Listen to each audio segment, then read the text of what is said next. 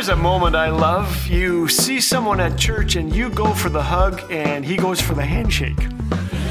Thanks for joining us today. You're listening to Laugh Again with Phil Callaway.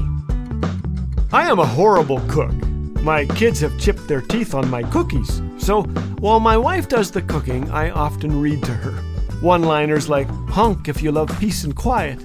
And I love reading her biographies. One is the story of Andre Agassi, the tennis great. Now, tennis has always depressed me. I mean, no matter how good you get, you can never be as good as a wall. It keeps hitting it back. Doh! But Agassi was good, number one in the world for a time.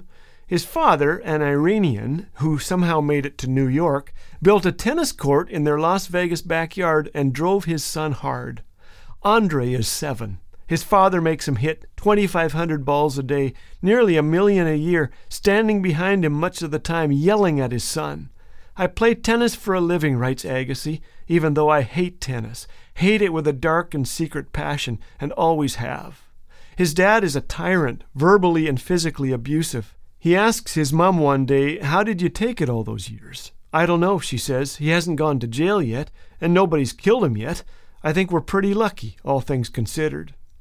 Andre's dad dreams of money more than anything, and there's lots of it in tennis.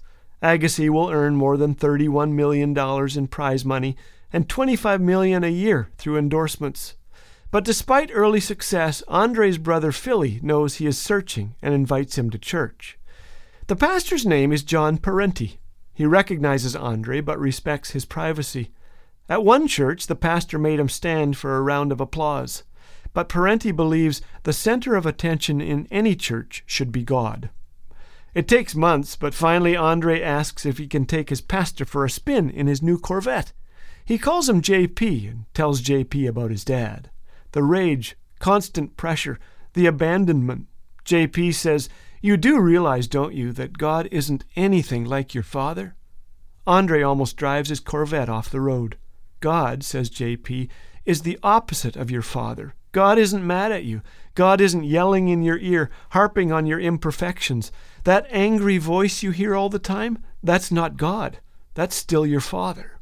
Andre says, Do me a favor. Say that again.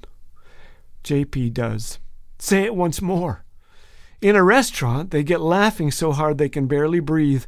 I laugh more than I've laughed since I was a boy, Andre recalls, and despite the stress of the tennis world, the media scrutiny, being abandoned by his father. The laughter, he says, has healing properties. Andre's pastor and friend, John Parenti, has just written a song that's climbing the charts. It's the story of the prodigal son and his father.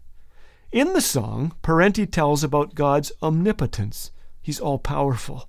The chorus is The only time I ever saw him run was when he ran to me, took me in his arms, held my head to his chest, said, my son's come home again, lifted my face, wiped the tears from my eyes. With forgiveness in his voice, he said, Son, do you know I still love you?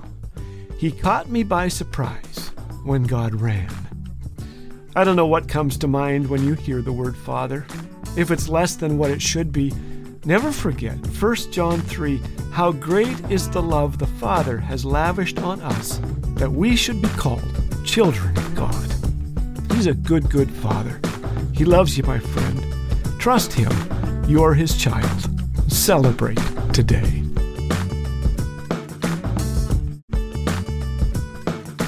These days, there's no shortage of bad news. But here at Laugh Again, our hope is to share the good news we want to see others laugh, think, and be encouraged in tough times with the promises of the Bible.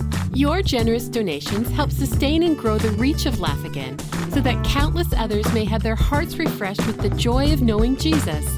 To offer a gift today or even become a monthly partner, visit laughagain.us. Laugh Again, truth bringing laughter to life.